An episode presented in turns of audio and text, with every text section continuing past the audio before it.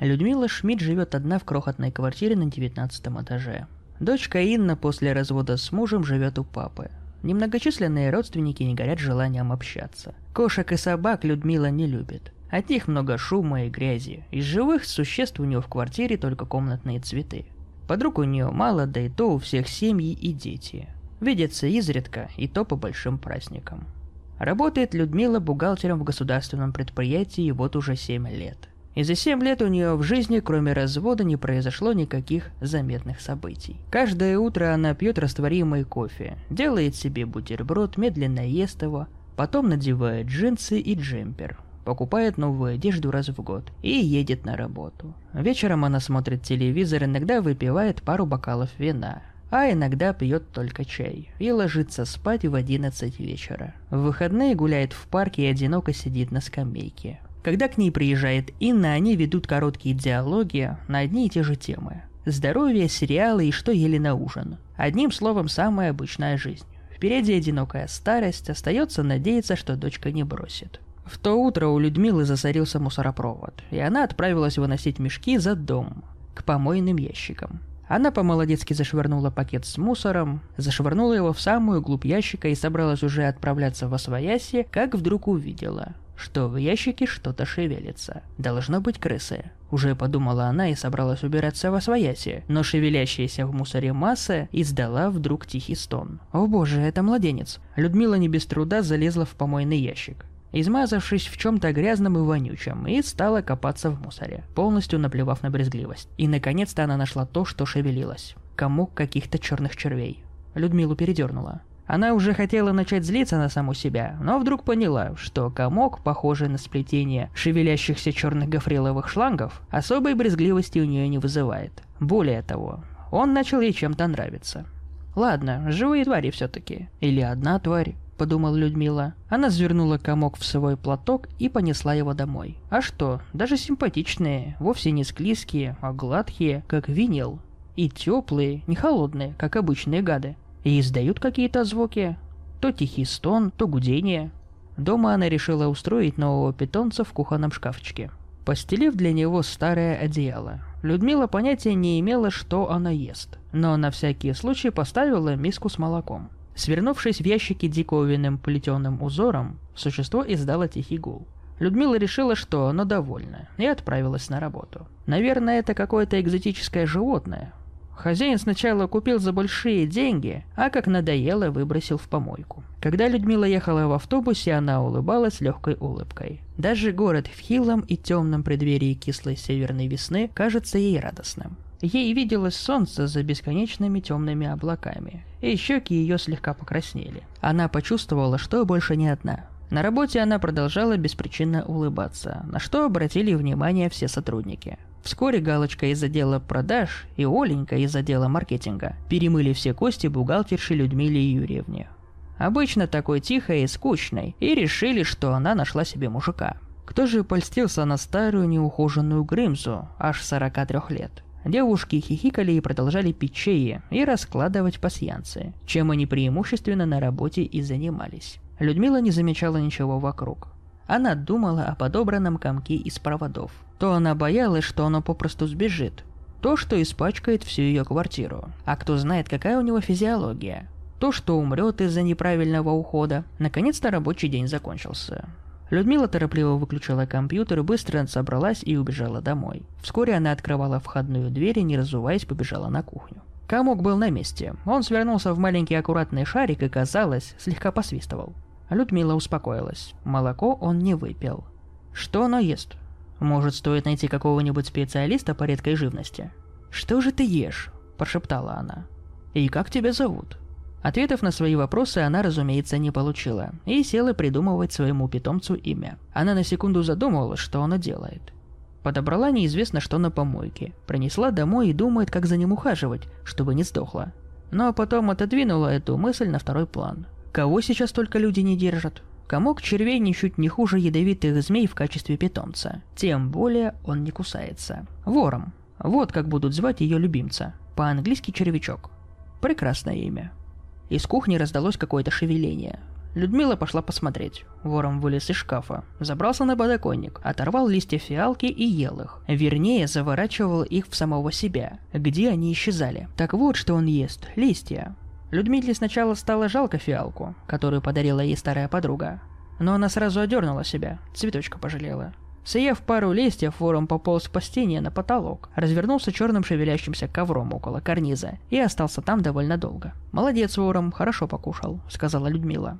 «Нравится тебе у меня?» Ей показалось, что она услышала положительный ответ. Когда она вечером смотрела телевизор, комок тихо подполз к ее креслу и разложился около нее. Людмиле казалось, что оно за ней наблюдает. Но это избавило ее от гложущего чувства одиночества. Он как будто изучал свою хозяйку, ее привычки, вкусы и склонности. Ей это льстило. Еще никто не испытывал к ней такое любопытство и интерес. Вором казался ей гораздо умнее кошек и собак. Где вы видели кошку, которая будет угадывать, о чем думает хозяйка? Несколько дней они продолжали изучать друг друга. Ворон съел все комнатные цветы, а Людмила потеряла всякий сон и покой. Она рассказывала ему о своей жизни, с самого детства, про свое замужество и развод, а он внимательно слушал. Людмила верила, что он ей сочувствовал и переживал. Он ждал ее с работы и выползал в коридор, как только она открывала дверь. Иногда ей в голову приходила мысль о том, что часами разговаривать с клубком червей не совсем нормально. Но потом она размышляла о том, что каких только животных люди не заводят, включая плодоядных мух. Так что беспокоиться не о чем. А разговаривать с цветами так вообще обычное дело.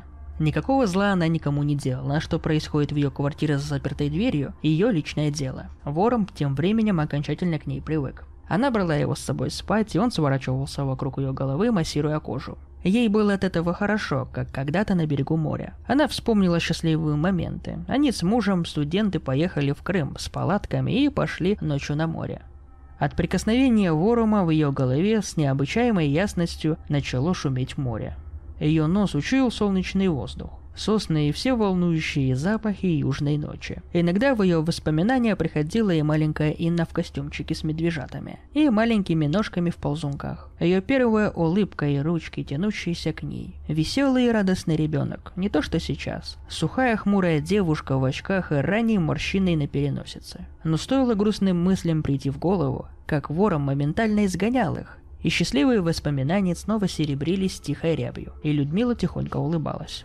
Сны ее были ясные и солнечные, и ничего ее не беспокоило. Тем временем цветов в квартире Людмилы не стало. Вместо них оставались только горшки с землей, которые она не хотела убирать. Вскоре она окончательно поняла, чем питается вором. Ему нужно плод живых существ. Он ей это так объяснил. Она предложила ему сырое мясо, он только попробовал его, а есть отказался. Людмила купила самой дешевой колбасы, пошла в парк, приманила бездомную собаку и привела домой. Вором попросил покрепче привязать ее, что она и сделала. Опутал лапу собаки и съел ее. Та начала горестно выть, и тогда он съел ее язык. Сначала Людмиле было непривычно приманивать домашних животных. Потом она выяснила все их повадки. Она знала, где бабушки ставят миски для бездомных кошек где в теплотрассе прячется бездомная дворняга с щенками, где лучше ночью поставить капкан и на какое слово животные идут безоговорочно. Чтобы животные не кричали, она связывала им пасть скотчем. Вором с удовольствием причмокивая ел свою добычу. Потом он переваривал ее несколько часов, забираясь в свою нору. Так продолжалось несколько недель, пока Людмила начала однажды секретничать с Воромом. Она рассказала ему некоторые эпизоды из своего глубокого детства про то, как они с подружкой стащили у папы несколько сигарет и попробовали курить в овраге. Как мама наказала ее за то, что она ударила двоюродного брата. Как она в пять лет ушла из дома в долгую-предолгую прогулку, а родители ее искали. Она смеялась и казалось, что черви в комке тоже дергаются от смеха. Вором также поделился с ней секретом. Он рассказал, что всегда мечтал попробовать плоть живого человека. Людмила пошла на кухню, взяла самый острый керамический нож и отрезала маленький кусочек с внутренней стороны бедра. Пока она неуклюже перевязывалась, вором медленно ел ее кусок плоти. И он ему явно понравился. Конечно, он попросил ее не слишком часто это делать и поберечь себя, но ничего вкуснее в жизни он не пробовал. Следующим вечером к ней должна была зайти Инна. Людмила по семейному обычаю испекла яблочный пирог. Инна пронесла привычную сырную и мясную нарезку. Они сели ужинать, но во время еды дочь стала пристально и внимательно изучать мать. Ранняя морщина между бровями углубилась, и очки тревожно заблестели в свете нескольких ламп. «Мама, с тобой все хорошо?» – начала Инна. «Да, доченька. А почему ты спрашиваешь?» Ты сильно похудела и побледнела, и у тебя появились синяки под глазами. Извини, мам, но выглядишь ты не очень. Да нет, доченька, это я решила сесть на диету. А Людмила отодвинула подальше от себя яблочный пирог. Что-то я растолстела, но ты никогда не сидела на диетах. Взгляд серых глаз бурил насквозь. Вот родила умницу себе на голову. И не поверишь ей, что ей всего 20 лет. Мам, если ты хочешь что-то обсудить, то всегда можешь ко мне прийти. Мало еще взрослых учить. По привычке сердито отказалась Людмила. Остаток ужина прошел в молчании. Инна пристально смотрела то на нестиранные занавески, то на толстый слой пыли на полках, то на кухонные полотенца в жирных пятнах. Не похоже на мать. Ой, как не похоже. Она всегда была аккуратной и занудой. Отпечатки пальцев на глянцевой поверхности кухонных шкафов повергли ее в состояние непрекращающейся тревоги. Инна заключила, что она находится в состоянии глубокой депрессии. Либо начала баловаться алкоголем, больше, чем раньше. Ее взгляд упал на пустые цветочные горшки. А может, мама и наркотиками балуется потихоньку? Или попала в секту? Когда Инна пристально посмотрела на кухонный шкаф, из-за которого вором внимательно наблюдал за ними и слушал их беседу, Людмила особенно напряглась. Они долго молчали, гипнотизируя взглядом пустые тарелки. Наконец-то Инна сказала. «Мам, что с тобой происходит? Если ты мне не расскажешь, мне придется выяснить это самой». А Людмила подняла на нее глаза, показавшиеся не пустыми. «Инна, со мной все в порядке. Если ты собираешься и дальше меня унижать, тебе придется прекратить свои визиты. «Мам, ты понимаешь, что ты говоришь?» – раздраженно спросила Инна, глядя поверх очков. Ее короткая стрижка, казалось, поднялась дыбом, как у разъяренной кошки. Людмила почувствовала, что ворому это явно не нравится. Она решила снизить тон. «Инна, ты уж извини, я тут привыкла одна жить. Мне не то чтобы в тягость твои визиты, просто сама понимаешь. Отвыкла я с людьми общаться. Одичала. Ты не переживай за меня, девочка моя». Людмила натуженно улыбнулась и мечтательно посмотрела куда-то в сторону. Инна почувствовала себя лишней. Что она может сделать со своей мамой? Ладно, я пойду, но если что, я прибегу в любое время дня и ночи, мама. Все-таки хорошую она вырастила дочку, но пора уже подумать и о себе. Убедившись, что Инна не вернется, Людмила легла на кровать. Ворон подполз к ней и уютно умостился у нее на голове. Ей пришла в голову мысль о личинках чужого из фильма, но Ворон прогнал ее. Это же не какой-то там паразит, питающийся мозгом, а ее домашний любимец. Единственное существо, которое любит ее по-настоящему и о ней заботится. С тех пор, как он поселился у нее, она забыла о ноющих суставах, головных болях и начавшихся скакать давлении. Ее шаги и дыхание давно не были такими легкими, а телу никогда не было так приятно. Вот и дочка навестила меня. Жалко, я не могу вас познакомить, посетовала Людмила. Вором ответил ей, что она ему понравилась. В ней есть что-то от нежности и тепла Людмилы, но у нее другой ум, острый и любознательный. Он сказал, что не хотел бы, чтобы о их особенных отношениях знал кто-то кроме их двоих. «Я понимаю», — сказала Людмила. «Для меня это тоже очень личное. Мне кажется, даже...» Ее слова прервал стук в дверь. Кому это понадобилось приходить в 8 вечера? Она заглянула в глазок. На лестничной площадке стоял молодой парень с яркой папкой в руках. Людмила спросила, кто там, и он представился сотрудником интернет-провайдера. Ворон потихоньку закатился обратно в комнату и тихонько пришептывал Людмиле, чтобы она впустила визитера. Она послушалась и предложила молодому человеку бахилы и чаю на кухне. Когда он отправился мыть руки, она заперла дверь и отправила к нему ворома. Тот тут же опутал представителя компании своими черными веревками, душа его и не давая закричать. Вором принялся трапезничать в ванной. Сначала он опутал, размягчил и съел конечности, действуя как паук, парализующий муху. Это заняло несколько дней, и все это время молодой человек был жив. Потом он принялся за внутренние органы, начав с поджелудочной железы. Как он ей объяснил, она все равно ему не понадобится. Пока вором ел, Людмила мало с ним разговаривала. А ей в голову начала приходить мысль, что в этом есть что-то ненормальное. Какое-то затаенное сомнение начало гладать ее. Обычно вором прогонял ее дурные мысли, но когда она оставалась одна на несколько часов, ее мозг как будто начинал высвобождаться. Ее питомец это чувствовал, начинал расстраиваться, если Людмила от него отдалялась. Однажды, сбежав из своей квартиры в парк, она поняла, что держит дома комок червей, питающийся плотью и читающий мысли. Ей пришла в голову мысль бежать. Но сначала нужно уволиться с работы, получить в расчет, забрать свои скудные сбережения, подготовить документы. Людмила почувствовала, что ей тяжело об этом думать. Холодный ветер будто вымел из ее головы эту мысль. Надо прийти домой, выпить горячего чаю, поспать. Придя домой, она легла на кровать, и ворон, как обычно, устроился у нее в голове. «Хочешь, я покажу тебе нечто замечательное?» Людмила тихо улыбнулась и кивнула головой. Тогда один из черных гофриловых отростков откинул ее седую челку и стал искать место, чтобы воткнуться. «Не волнуйся, дорогая. Сначала будет чуть-чуть больно, но потом очень-очень приятно». И с этими словами он проколол ей кожу и стал сверлить череп. Людмила от неожиданности чуть не зашлась криком. Но отростки крепко держали ее за руки и за ноги, а один из них лез ей в рот. К счастью, ее череп поддался неожиданно легко, и вскоре червь стал щупать что-то внутри него. «О, нашел!» — сказал он и нажал на что-то внутри. Людмила тут же забыла о боли и почувствовала нечеловеческое неземное блаженство. «Это твой центр удовольствия. Я могу делать тебе сколько угодно хорошо. Больше ты никогда не будешь чувствовать боли и отчаяния. Ты вся моя». Через несколько дней, когда от сотрудника интернет-провайдера осталась только внушительная лужа крови в ванной, Инна снова пришла. Людмила тогда накидала в ванной тряпок, объяснив, что у нее подтекает труба. Инна же позвала ее для серьезного разговора на кухню. Усадив ее на стул, она прямо спросила. «Мам, ты принимаешь наркотики? Что у тебя с головой? Ты ушиблась?» Людмила с трудом сфокусировала на ней взгляд. Вором отпустил ее всего лишь несколько минут назад. И она пыталась вернуться в мир от потока бесконечного удовольствия. «Иночка, я уже поговорила с папой», — сказала Людмила и сняла деньги со своего счета. Ты давно мечтала о курсах английского за границей с международным сертификатом. Мы купили тебе билет и все оплатили. Мама, гневно заявила Инна. Я, конечно, об этом мечтала, но мне дороже ты и твое состояние. «Я не отступлюсь от тебя. Вот съездишь и будешь заниматься мной», — ответила Людмила. «Хотя что со мной заниматься? Все со мной хорошо». Вором из комнаты слал Людмиле сигнал. «Может просверлить Инне голову и заставить ее сделать так, как они хотят?» «Нет», — мысленно ответила ему Людмила.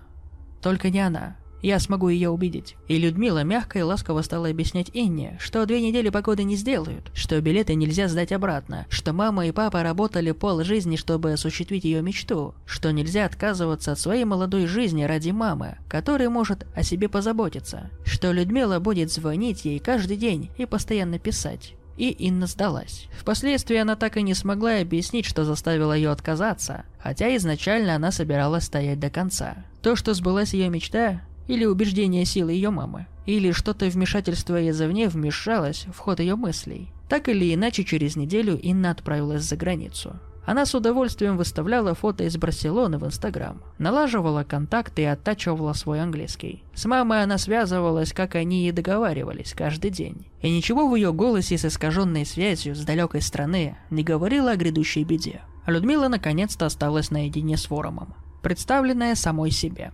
Она познавала все новые и новые грани удовольствия, которые он приводил в действие своими отростками. Ее мозг был как открытая книга, и она все больше и больше тонула в туманном, счастливом море. Однажды она спросила у Ворома, что она может сделать для него. И он объяснил, что не будет для него ничего вкуснее плоти Людмилы. Ей ничего не оставалось, кроме как согласиться. И Вором по очереди начал откусывать ее органы, начав с тех, что не были жизненно важными. Она переставала что-то помнить. Ни своего имени, ни лица родственников, ни друзей. В разговорах с дочерью она говорила строго то, что внушал ей вором. Она чувствовала, что умирает, но разве это так важно, если ты с любимым существом? Он уже съел ее почку и часть печени. Начал есть нижние конечности. Людмила этого не чувствовала, так как он отключил ей нервные окончания. Людмила перестала выходить на связь. Инна сразу заподозрила что-то нехорошее. Она спешно обменяла билет, потратив на это все деньги, которые дал ей папа на проживание, и улетела ночным рейсом с пересадкой. Когда самолет оторвался от земли, она поймала себя на том, что молится, хотя всю свою недолгую жизнь была атеистом.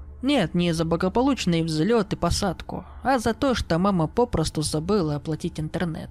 Когда Инна пересаживалась в Праге, вором объедал лицо Людмилы. Когда она садилась в Шереметьево, Энниной мамы больше не было в живых. Когда она вошла домой, от нее осталась только лужа крови. Людмила числится пропавшей без вести. Когда Инна перебирала ее вещи, в кухонном шкафу она обнаружила комок из черных гофриловых проводов. Ловко прицелившись, она отправила его в мусорное ведро, содержимое которого тем же вечером с гулом улетело в мусоропровод.